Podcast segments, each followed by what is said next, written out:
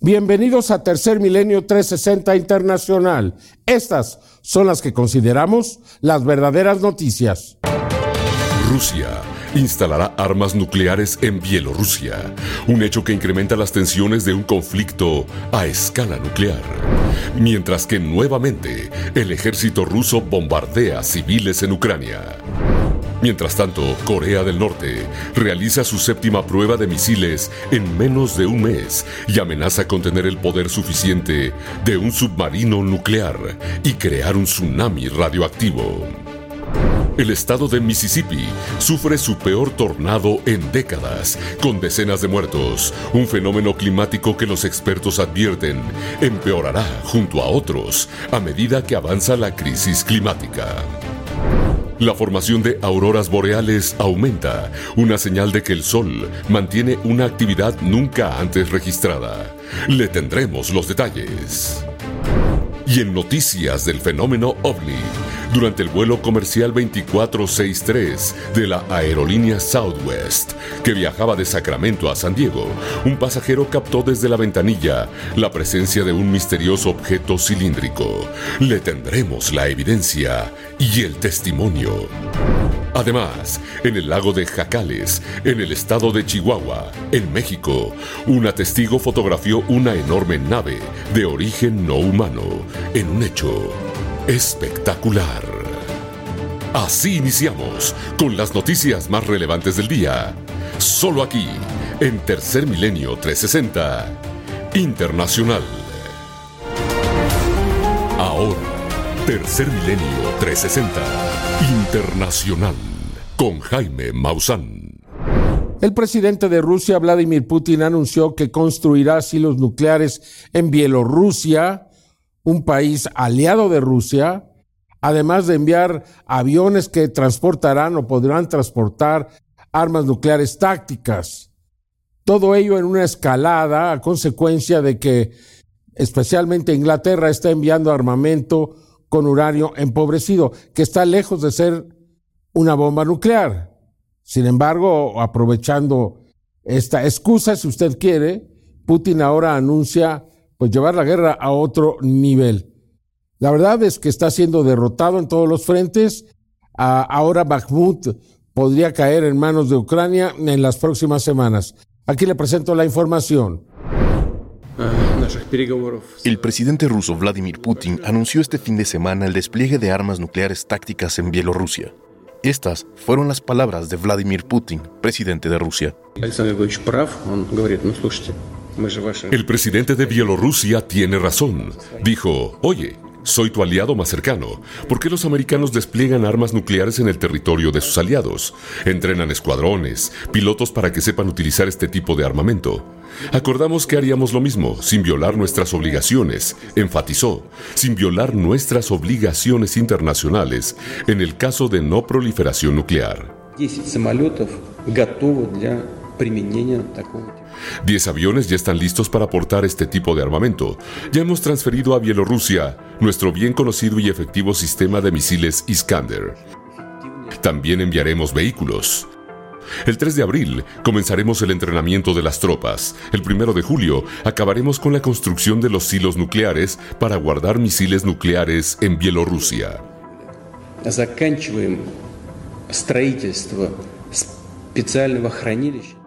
El anuncio se suma a las recurrentes advertencias nucleares de Rusia y a la congelación de su participación en el tratado de desarme nuclear llamado Nuevo START, hechos que la OTAN ha declarado que son una retórica peligrosa e irresponsable por parte de Vladimir Putin. De acuerdo a analistas militares occidentales, el envío de armamento nuclear ruso a Bielorrusia podría dificultar las negociaciones y la propuesta de paz que China entregó a Rusia, pues en uno de los 12 puntos del documento se describe que no se debe usar armas nucleares en el conflicto ruso-ucraniano. En el documento se puede leer: las armas nucleares no deben usarse y las guerras nucleares nunca deben lucharse. Hay que oponerse a la amenaza o el uso de las armas nucleares. De igual forma, el presidente ruso ha justificado este paso por la decisión del Reino Unido de suministrar al ejército ucraniano munición con uranio empobrecido. De acuerdo a expertos militares, esta es la primera vez desde la caída de la Unión Soviética que se despliegan armas nucleares fuera del territorio ruso, un hecho histórico que sin duda alguna elevará las tensiones entre Occidente y Rusia. Información para Tercer Milenio 360 Internacional.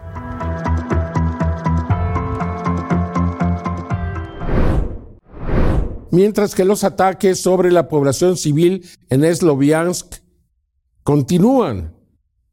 Fueron disparados misiles en contra de dos complejos de departamentos. Hay más de 30 heridos, 2 muertes y muy posiblemente algunos desaparecidos. Este lunes, la población de Sloviansk, ciudad al este de Ucrania, fue víctima de un ataque con misiles alrededor de las 10:30 de la mañana, donde al menos 2 personas murieron y cerca de 30 personas resultaron heridas. Así lo informó el propio presidente de Ucrania, Volodymyr Zelensky. De acuerdo a los reportes, los causantes fueron 2 cohetes rusos S-300, mismos que dañaron 5 edificios civiles de gran altura y 7 edificios privados.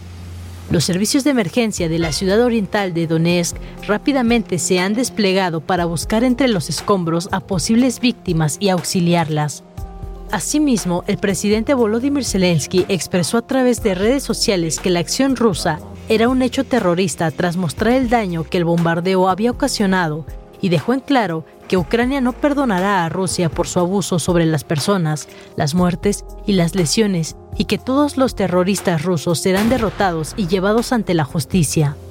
Además de este ataque, se dio a conocer sobre diversos bombardeos en la localidad de Donetsk, en la cual la localidad de Drushkivka fue blanco de los mismos cohetes de clase S-300, causando graves daños a un orfanato de la zona. Sin embargo, no se reportaron víctimas mortales. Seguiremos informando para Tercer Milenio 360 Internacional.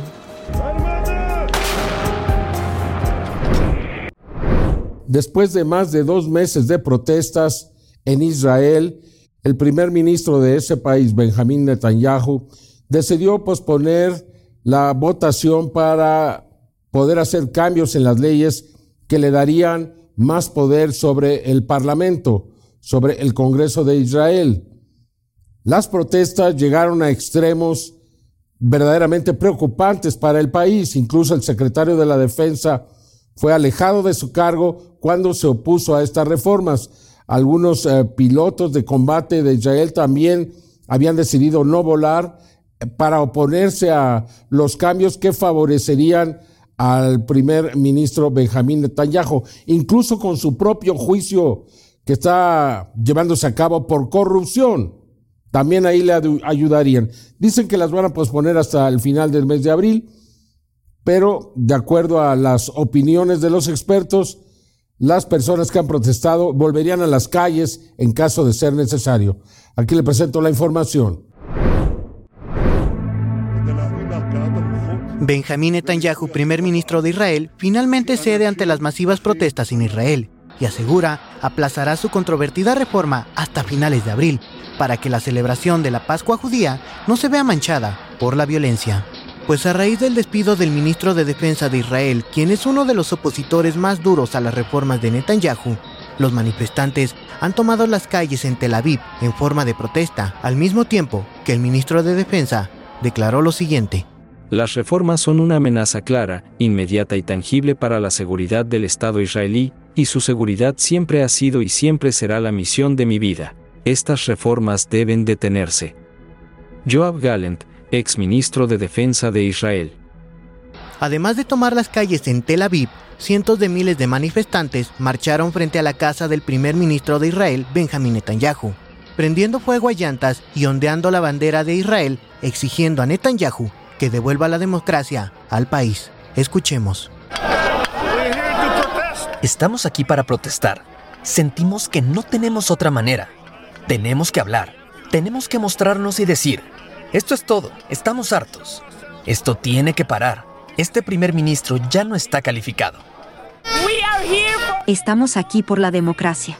Netanyahu no está aquí por la democracia, debe irse. Muchas gracias. Por su parte, el cónsul general de Israel en Nueva York renunció a su cargo este domingo en forma de protesta, declarando que el gobierno de Netanyahu comete una gran violación a los derechos humanos. Ya no puedo seguir representando a este gobierno opresor. Creo que es mi deber asegurar que Israel siga siendo un faro de democracia y libertad en el mundo. Asaf Semir, cónsul general de Israel en Nueva York. Los manifestantes en Israel han logrado frenar una votación que se iba a llevar a cabo esta semana, en la que se pretendía aprobar una reforma que le da el poder a la coalición de extrema derecha sobre las elecciones de todos los nombramientos judiciales. Y es que no solamente los manifestantes han presionado a Netanyahu, sino también las declaraciones del líder de oposición de Israel. Es un nuevo intento del gobierno que daña la seguridad nacional e ignora las advertencias. El primer ministro de Israel es una amenaza para la seguridad del Estado de Israel. Causará mayor tensión a medida que avancen las reformas. Yair Lapid, líder de la oposición israelí. A pesar del triunfo sobre el aplazamiento de las reformas en Israel, los manifestantes continuarán presionando para que Benjamín Netanyahu sea finalmente juzgado por la Corte Internacional de Justicia por los crímenes de corrupción. Seguiremos informando para Tercer Milenio 360 Internacional.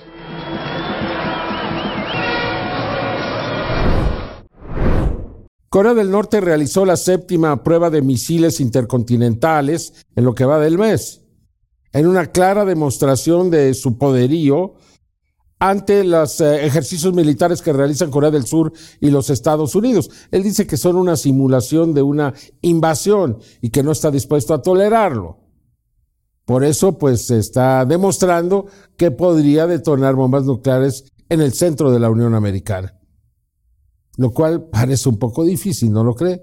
Sin embargo, pues, lo que acaba de hacer es detonar un dron por debajo del agua, crear un pequeño tsunami radioactivo. Y él dice que tiene todos los elementos ahora para hacer de esta arma un arma mucho mayor y más destructiva. Aquí la información. Corea del Norte realizó su 7ª prueba de armas en menos de un mes, con lanzamientos de misiles balísticos intercontinentales y una serie de misiles de corto alcance, destinados a sobrepasar las defensas de Corea del Sur, mientras intenta demostrar su capacidad para llevar a cabo ataques nucleares, tanto en la nación surcoreana como en el territorio continental de Estados Unidos.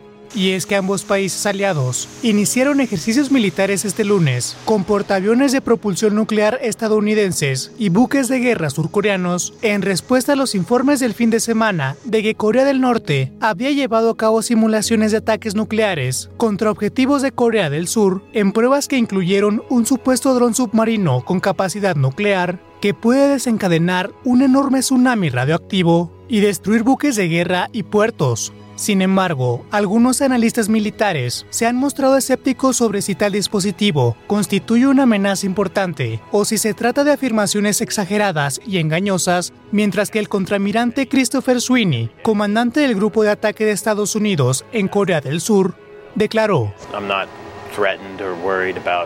No me siento amenazado ni preocupado por Corea del Norte, es decir, tenemos mucha capacidad de la que he hablado, y mucha información compartida con el público de Corea y nuestra fuerza conjunta, así que no estoy preocupado.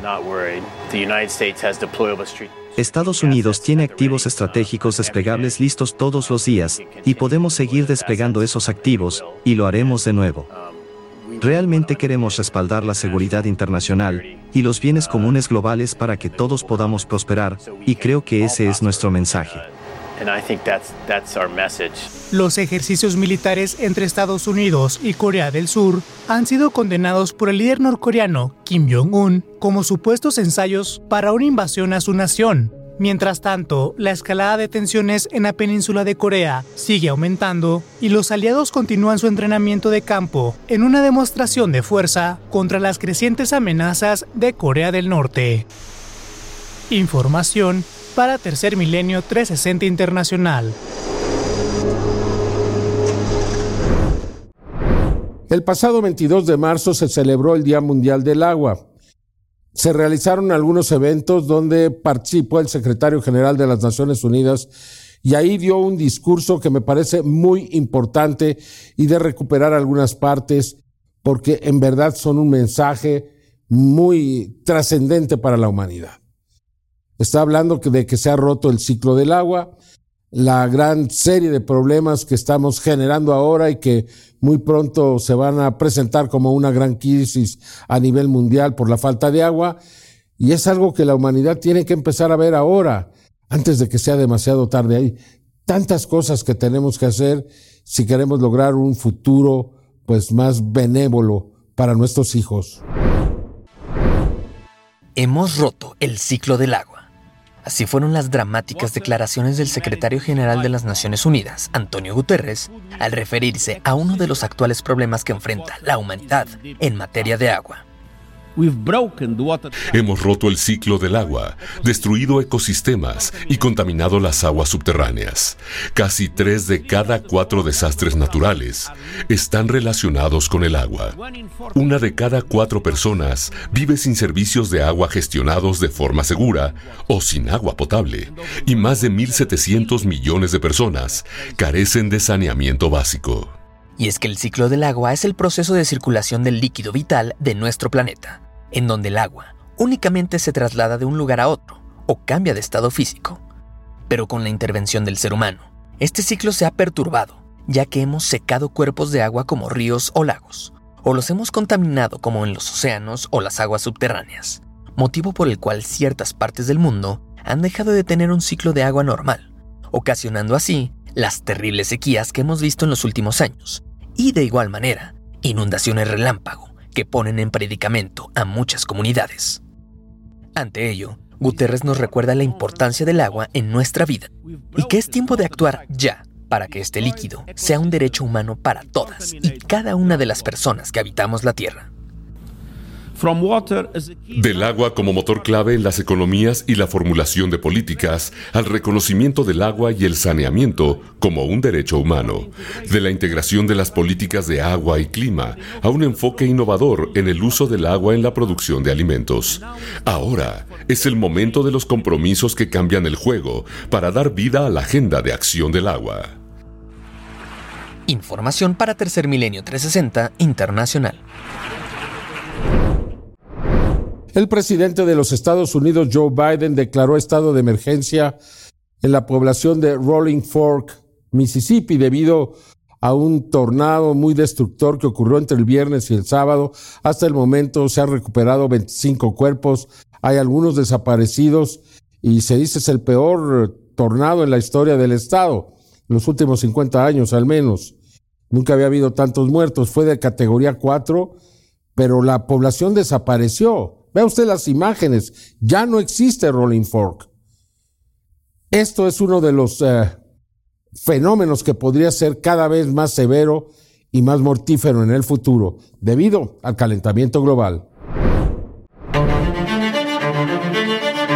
El clima extremo y las tormentas continúan azotando en el estado de Mississippi, al sur de los Estados Unidos. El pasado sábado 25 de marzo, un enorme tornado de categoría 4 devastó la ciudad de Rolling Fork, en Mississippi, dejando cientos de hogares completamente en ruinas, tal y como se muestra en las siguientes imágenes, en donde podemos apreciar que la ciudad de Rolling Fork prácticamente ha desaparecido.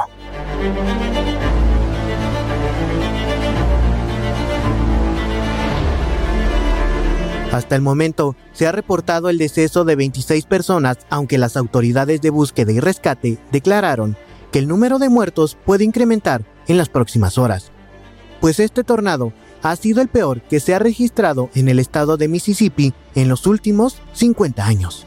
Ahora, escuchemos algunos de los testimonios de esta terrible tragedia. Destruyó todo. Tenía 4 camiones parados allí.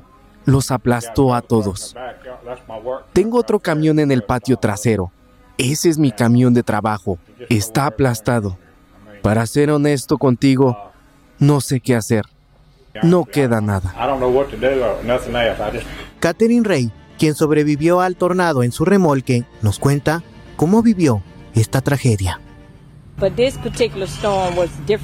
Esta tormenta en particular era diferente.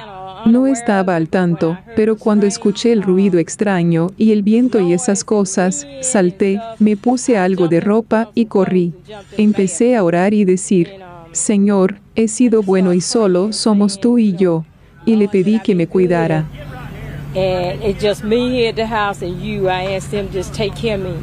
Ante la tragedia en el estado de Mississippi, Joe Biden, presidente de los Estados Unidos, ha declarado emergencia federal en las zonas afectadas por el tornado. Además, Las autoridades destacan que estos eventos se presentarán con mayor frecuencia y serán cada vez más mortales si no se frena el calentamiento global. Información para Tercer Milenio 360 Internacional.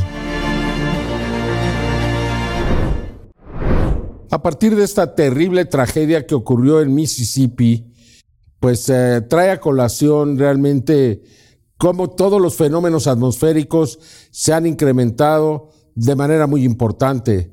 Los huracanes, los tornados, las nevadas, el frío extremo, el calor extremo, las sequías, los incendios, las inundaciones. Todo ahora parece ser peor. Cada vez hay más víctimas. Es un mundo nada agradable el que nos espera en el futuro, especialmente con este tipo de desgracias. Aquí le presento la información.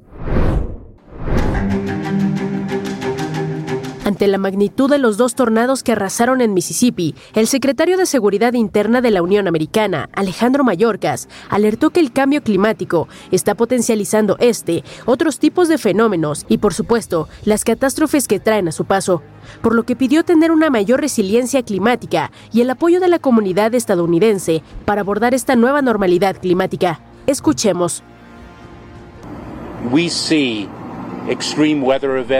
Vemos que los eventos climáticos extremos están aumentando en gravedad, severidad y frecuencia.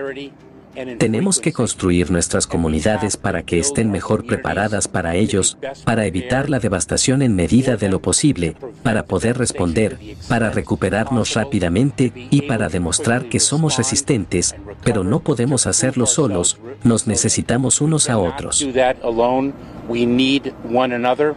And that is what we are here to communicate. Los expertos que estudian el cambio climático alertan que hacia el futuro cercano, los eventos como estos tornados en Mississippi, los huracanes, las lluvias torrenciales, las inundaciones, las olas de calor, las sequías, entre otros fenómenos climáticos, se presentarán con una frecuencia hasta 10 veces mayor que en la actualidad, si no hacemos algo para frenar el cambio climático.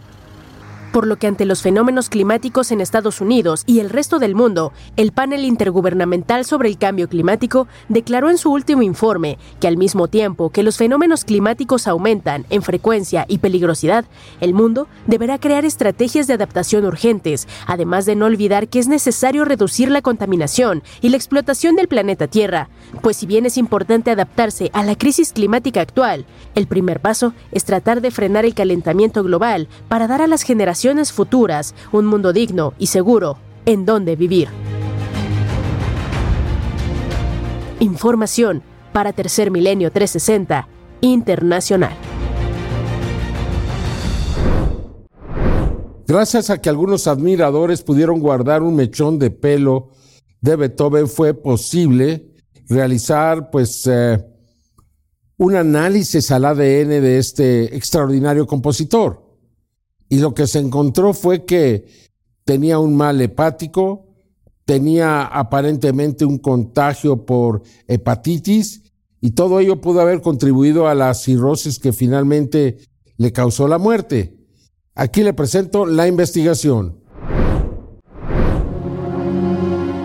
En 1802, Ludwig van Beethoven pidió a su médico que tras su muerte describiera públicamente su progresiva pérdida de audición y sus problemas gastrointestinales para que en el futuro la gente supiera las causas de sus males. Ahora, más de 2 siglos después, un equipo de científicos ha cumplido su deseo y tras analizar el ADN de 5 mechones de su pelo previamente autentificados, no han encontrado explicación a su sordera ni a sus problemas gastrointestinales, pero sí han descubierto que el célebre compositor tenía predisposición genética a las enfermedades hepáticas. Los detalles de la investigación, realizada por diversas universidades encargadas de este descubrimiento, como la Universidad de Cambridge, el Beethoven Center San José y el American Beethoven Society de California, entre otras, se publicarán este miércoles en la revista Current Biology, y estas son algunas declaraciones que hizo uno de los investigadores. Nuestro objetivo era arrojar luz sobre los problemas de salud de Beethoven, entre los que se encuentra la pérdida progresiva de audición, que comenzó a mediados o finales de sus 20 años y le llevó a la sordera funcional en 1818. Johannes Krause, profesor y doctor del Instituto Max Planck, Respecto a la pérdida de audición, el análisis de ADN no logró identificar una base genética clara. Asimismo, los autores tampoco hallaron una explicación genética a los problemas gastrointestinales de Beethoven. Estas son otras declaraciones dadas por Johannes Krause. No podemos decir definitivamente qué mató a Beethoven, pero ahora podemos al menos confirmar la presencia de un riesgo hereditario significativo y una infección por el virus de la hepatitis B. Además, el ADN de Beethoven guardaba otra sorpresa. Su cromosoma Y no coincidió con el de ninguno de los 5 parientes actuales que llevan su apellido. Es decir, el estudio concluyó que en algún momento de las generaciones por parte del padre de Beethoven hubo un acontecimiento extramatrimonial. Información para Tercer Milenio 360 Internacional. Bueno, durante este fin de semana fue posible observar auroras boreales en lugares muy distantes de los polos, como en California, en Arizona y otros sitios de los Estados Unidos, debido a una gran explosión de masa coronal, de expulsión de masa coronal del Sol, que tomó desprevenidos a los científicos y pues se ha tratado de la más fuerte explosión geomagnética en los últimos años, o no sé si incluso décadas. Fue verdaderamente extraordinario, y todo esto es antes del máximo solar, que será hasta el 2025. O sea, es una advertencia de lo que viene. Tenemos que preparar sistemas que nos permitan anticipar la posibilidad de una gran explosión, porque si no, si nos toma desprevenidos, vamos a sufrir las consecuencias de manera realmente muy lamentable. O sea, el sol se está poniendo muy difícil, va hacia el máximo solar y esto va a seguir. La información. Durante el fin de semana, numerosos usuarios de redes sociales compartieron espectaculares imágenes de auroras boreales, las cuales se produjeron entre el 23 y el 25 de marzo de 2023 en los Estados Unidos y Canadá, en lugares tan al sur como los estados de California y Arizona. Este fenómeno tomó por sorpresa a los científicos, quienes han asegurado que se trató de la tormenta geomagnética más poderosa en 6 años, alcanzando la categoría G4, siendo G5 la más poderosa. La tormenta fue causada por partículas expulsadas por el Sol el pasado miércoles 22 de marzo de 2023, en una eyección de masa coronal. A diferencia de las partículas que son expulsadas durante las llamaradas solares, que pueden llegar a la Tierra en cuestión de minutos, los efectos de las llamadas eyecciones de masa coronal tardan de 1 a 3 días en sentirse en la Tierra. Las eyecciones de masa coronal, que son nubes de partículas expulsadas por el Sol, son a veces difíciles de detectar. Es por ello que los astrónomos fueron tomados por sorpresa en esta ocasión.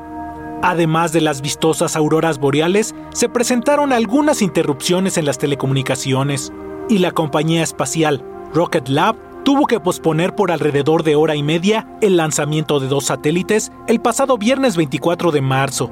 Sin duda, las recientes auroras boreales son prueba de que la actividad del Sol se incrementará paulatinamente rumbo al año 2025, cuando se presentará el llamado máximo solar, momento en que una explosión en el astro rey podría amenazar a nuestro mundo, que cada vez es más dependiente de la tecnología. Información para Tercer Milenio 360 Internacional. El pasado 11 de marzo, un pasajero que volaba en el vuelo 2463 de Southwest de los Estados Unidos entre Sacramento y San Diego fue capaz de captar la figura de un enorme objeto cilíndrico en el aire, absolutamente inexplicable, que viene a convertirse en uno más de todos estos avistamientos con objetos cilíndricos que se están dando en todo el mundo. Se han multiplicado como tantas otras cosas, pero aquí están las pruebas. Está ocurriendo. Un objeto volador no identificado con forma de cilindro, hoy conocido como Tic Tac, fue captado el pasado 11 de marzo por un pasajero del vuelo comercial 2463 de la aerolínea Southwest, que viajaba de Sacramento a San Diego en California. De acuerdo con el testigo, en el momento del encuentro, estaba sentado en el asiento de la ventanilla, en el lado izquierdo del avión, justo detrás del ala, cuando se percató del objeto de origen desconocido. Habla el testigo. Aproximadamente a la mitad de nuestro vuelo, estaba mirando por la ventana, y vi un ovni Tic Tac en la distancia que viajaba perpendicular a nosotros. Era una nave cilíndrica blanca, sin alas, ventanas, marcas o características discernibles. Era un cilindro blanco y liso, sin medios visibles de propulsión o escape. El ovni Tic Tac estaba en la distancia a unos pocos kilómetros de nosotros. Se movía en una dirección constante. No había nada extraordinario en él. No se movía rápido, ni flotaba. Solo se movía a una velocidad constante y pronto desapareció entre las nubes. Estaba a unos pocos grados por encima de nuestro avión, a una altitud similar. Y estaba al noroeste de la orientación de nuestro avión. Vi el lado del Tic Tac y viajaba perpendicular a nosotros, así que viajaba hacia el oeste. El testigo también declaró para el portal UFO Sightings Daily, que grabó al ovni durante unos 18 segundos, antes de que desapareciera en un banco de nubes y que no había otros aviones en las inmediaciones. De acuerdo con el investigador Scott Warren, cuando recibió la evidencia, creyó en un principio que era un avión común y corriente, pero al realizar un acercamiento a la toma, se percató que el objeto no tenía alas, luces, ni dejaba un rastro detrás de él, por lo que se trataba de un genuino ovni, y por sus características no podría ser una aeronave manufacturada por el hombre. Waring indicó que ha solicitado a las autoridades aeronáuticas información sobre el misterioso objeto, pero hasta ahora no ha recibido respuesta. Con información para Tercer Milenio 360 Internacional. Yo nunca había visto a un objeto volador no identificado o anómalo, si usted quiere, en una aurora boreal. Esta imagen que le voy a mostrar nos presenta a un objeto que atraviesa una aurora boreal e incluso cuando termina de pasar mantiene el mismo color de la aurora, como si estas partículas eléctricas se le hubieran pegado. Cosa tan extraña, la verdad. Y además los expertos dicen que no saben qué es. O sea, ya se analizó y no hay explicación para este extraordinario suceso. A las 11 de la noche con 46 minutos del sábado 25 de marzo del 2023, una de las cámaras de la red de monitoreo de auroras boreales del sistema Explore SDN, ubicada en la localidad de Churchill, en Canadá, registró la presencia de una enorme e inusual estructura que cruzó el cielo nocturno de esta localidad, precisamente atravesando una aurora que se desarrollaba en ese momento. Como una gran peculiaridad, podemos observar que después de haberla atravesado, parece que arrastra tras de sí un cúmulo de partículas cargadas. Las auroras boreales se producen cuando el viento solar hace presión contra la magnetosfera, la zona del espacio controlada por el campo magnético de la Tierra, y empuja las partículas cargadas, es decir, los electrones, hacia la atmósfera a altas velocidades. Estas se generan a 95 kilómetros de altura, lo que nos da la certeza de la altura a la que se desplazaba el misterioso visitante. Al realizar un acercamiento podemos observar que el objeto es de dimensiones considerables y es plenamente visible a pesar de la gran distancia a la que se encontraba.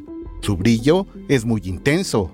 Este video fue analizado por especialistas del sitio Space Reports News, quienes incluso calcularon la trayectoria de este objeto y descartaron que se trate de meteoritos, asteroides, basura espacial o cometas, ya que según su reporte el desplazamiento de este visitante estaba bien definido y es muy diferente a la de los objetos mencionados. Asimismo, destacan como una gran singularidad que este objeto se haya presentado al mismo tiempo de que se desarrollaba un fenómeno que no es muy común y que es conocido como penacho de aurora. Sin duda, otro reporte muy claro de la probable presencia de una nave no humana de grandes dimensiones en el espacio. Este evento se presentó tan solo 3 días después de que fuera reportado un enorme objeto que fue captado desde la Estación Espacial Internacional. Un usuario de redes sociales, a quien se le conoce como el rey que todo lo ve, seguía en vivo la transmisión del laboratorio espacial, cuando tuvo la oportunidad de registrar la presencia de esta enorme estructura que se movía simultáneamente a una velocidad de 7.600 km por hora con la estación espacial. Asimismo, este avistamiento registrado en Canadá nos recordó el conjunto de objetos que fue captado por el cosmonauta ruso Iván Wagner, también desde la Estación Espacial Internacional el 19 de agosto del 2020. Curiosamente, el científico también registraba auroras boreales cuando tuvo oportunidad de registrar el veloz paso de este grupo de luces que se movieron velozmente en la alta atmósfera de nuestro planeta. Sin duda, que la experiencia a lo largo de los años nos ha mostrado que la actividad de misteriosos objetos en el espacio es más frecuente de lo que imaginamos, y hoy solo nos resta esperar a que las más altas esferas reconozcan esta realidad. Información para Tercer Milenio 360 Internacional. Bueno, ¿usted todavía tiene duda de que estas grandes naves se ocultan detrás de las nubes? Aquí le voy a presentar esta imagen que nos envió Cecilia o Ceci Grajales y que fue captada cerca del lago Jacales en Chihuahua el 20 de marzo. Ella dice que iba caminando con unas amigas cuando vio este objeto. Es claramente un objeto. Vea usted la imagen. Y también le voy a mostrar una que podría o no ser una nave o una nube y que fue captada por Edith Herrera viajando desde Querétaro a Matamoros en el mes de enero. Y nos envió esta secuencia que captó desde el automóvil. En ambos casos, imágenes muy interesantes, la verdad. Aquí se las presento. 20 de marzo del 2023. Lago de Jacales, a tan solo 80 kilómetros de la ciudad de Chihuahua. Cecilia Grajales, al caminar en la zona, tomó 2 fotografías de una enorme nave en el cielo.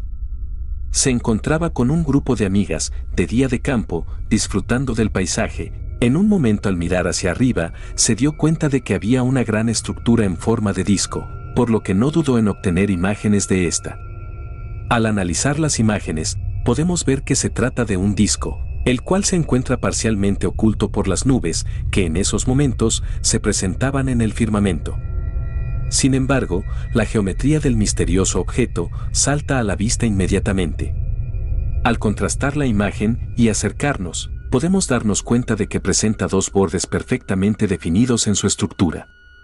El de la zona inferior es de menor tamaño, parece ser la base de esta enorme nave. Por otro lado, el departamento digital de Tercer Milenio aplicó filtros especiales por medio de inteligencia artificial a las imágenes. De esta manera, podemos resaltar con más detalle la estructura del gran objeto. Por sus características, podemos establecer que trataba de pasar desapercibido, como si fuera una nube. Sin embargo, fue evidente su forma en este punto en el firmamento. Una nube que parece ovni o una nave que parece nube. Por su parte, Edith Alarcón Herrera, al ir circulando de la ciudad de Querétaro, con dirección a Matamoros en el estado de Tamaulipas, en un punto de la carretera, le llamó la atención una nube con apariencia de ovni o un objeto que parece nube. En una secuencia de fotografías, es posible apreciar la magnitud de esta enorme nube, la cual llamaba la atención. Por algunos momentos, parece que en el interior se aprecia una estructura de dimensiones considerables. Por sus características, podemos compararla con la enorme estructura fotografiada en el lago de Jacales en Chihuahua. Es de características similares, si ponemos atención. Nubes con forma de ovni, o quizás si observamos bien, son ovnis que tratan de esconderse, como si fueran nubes. Información para Tercer Milenio 360 Internacional. Este sábado 25 de marzo, el asteroide 2023 DZ2 pasó a una distancia, la mitad de la Tierra a la Luna, unos 150,000 kilómetros, 170,000 kilómetros. Y se dice que para el 2026 va a regresar y podría chocar con la Tierra. Dicen que los nuevos cálculos consideran que no va a chocar con la Tierra, que va a estar haciendo la misma órbita durante los próximos 100 años. La verdad es que cualquier cosa que lo desvíe se convertiría entonces en el asesino de ciudades, como ha sido nombrado. Se trata de un asteroide de entre 60 y 100 metros, no 90 metros de diámetro, lo cual pues lo consideran un asteroide de respeto, de tamaño suficiente para causar un gran problema en la Tierra. El asteroide 2023 DZ2, al que se le ha nombrado como asesino de ciudades por su gran tamaño y por su proximidad con la Tierra, ha pasado muy cerca de nuestro planeta este sábado 25 de marzo de 2023, a 173.000 kilómetros de la Tierra, menos de la mitad de la distancia entre nuestro planeta y la Luna. Y es que en el caso de que el 2023 DZ2 impactara la Tierra, seguramente causaría daños, lo que podría ser catastrófico si golpeara cerca de un área poblada. Este asteroide parece ser de 2 a 3 veces más grande que los bólidos que de hecho sí golpearon a Rusia en 1908 y 2013. El primero arrasó una gran área de bosque remoto de Siberia y puede haber estado relacionado con 3 muertes, en tanto que el asteroide de 2013 explotó en la atmósfera sobre la ciudad de Chelyabinsk, voló miles de ventanas, dañó edificios y causó cientos de heridos, en su mayoría menores. En general, esta gran roca espacial es mucho más grande que casi todas las demás que se hayan encontrado navegando dentro de la órbita de la Luna. Y es que es común ver asteroides que miden unos pocos metros acercándose a la Tierra e incluso impactando nuestra atmósfera 1 o 2 veces al año, pero no de este tamaño, motivo por el cual se le ha denominado como un asteroide asesino de ciudades. Cuando fue descubierto, los cálculos iniciales indicaban que las posibilidades de una colisión el 27 de marzo de 2026 eran 1 en 430, pero el laboratorio de propulsión a chorro, que es el encargado de calcular las órbitas de asteroides y cometas y su probabilidad de impacto en la Tierra, perteneciente a la NASA de los Estados Unidos, redujo esa posibilidad y ha señalado que por lo menos en los próximos 100 años no hay peligro de que impacte la Tierra. Sin embargo, lo cierto es que cualquier colisión que tenga durante su órbita a la Tierra podría ocasionar que cambie su dirección y entonces sí, representar un riesgo muy amplio de causar grandes daños, por lo que tendrá que permanecer bajo vigilancia. Información para Tercer Milenio 360 Internacional. Muchas gracias por acompañarnos. Yo lo espero en la siguiente emisión de Tercer Milenio 360 Internacional. Hasta entonces.